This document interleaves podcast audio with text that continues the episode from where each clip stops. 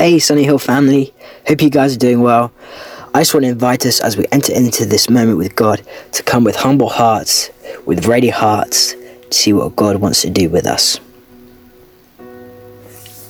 In Psalm 27, verse 4, it says this One thing have I asked of the Lord, that I will seek after, that I may dwell in the house of the Lord all the days of my life, to gaze upon the beauty of the Lord, to inquire in his temple. I absolutely love this verse because we can hear the heart cry of David. We can hear that David is longing to be with the Lord. That David says that one thing I have asked of the Lord, that I will seek after, that I may dwell in the house of the Lord all the days of my life. I may dwell in the house of the Lord all the days of my life. Here we can see David is looking to eternity. We can see here that David is, is saying, I want to be in the house of the Lord. I want to dwell with the Lord in his house. One thing I ask of him, that I may be with him. That I may be with him. And guys, I think it's so important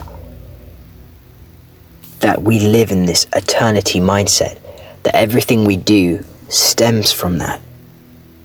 Everything we do stems from that. That our one desire should be to be one day with the Saviour, to dwell with Him forever.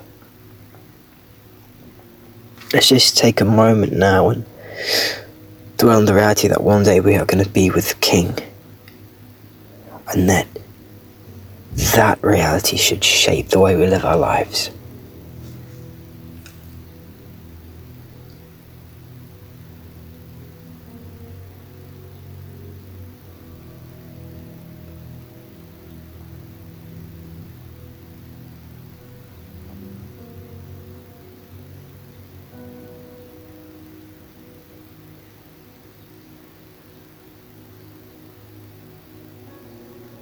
Lord Jesus, I do pray that you will help us live in kingdom reality, God.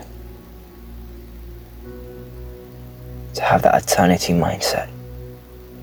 In your holy name, Jesus, we ask it. Amen.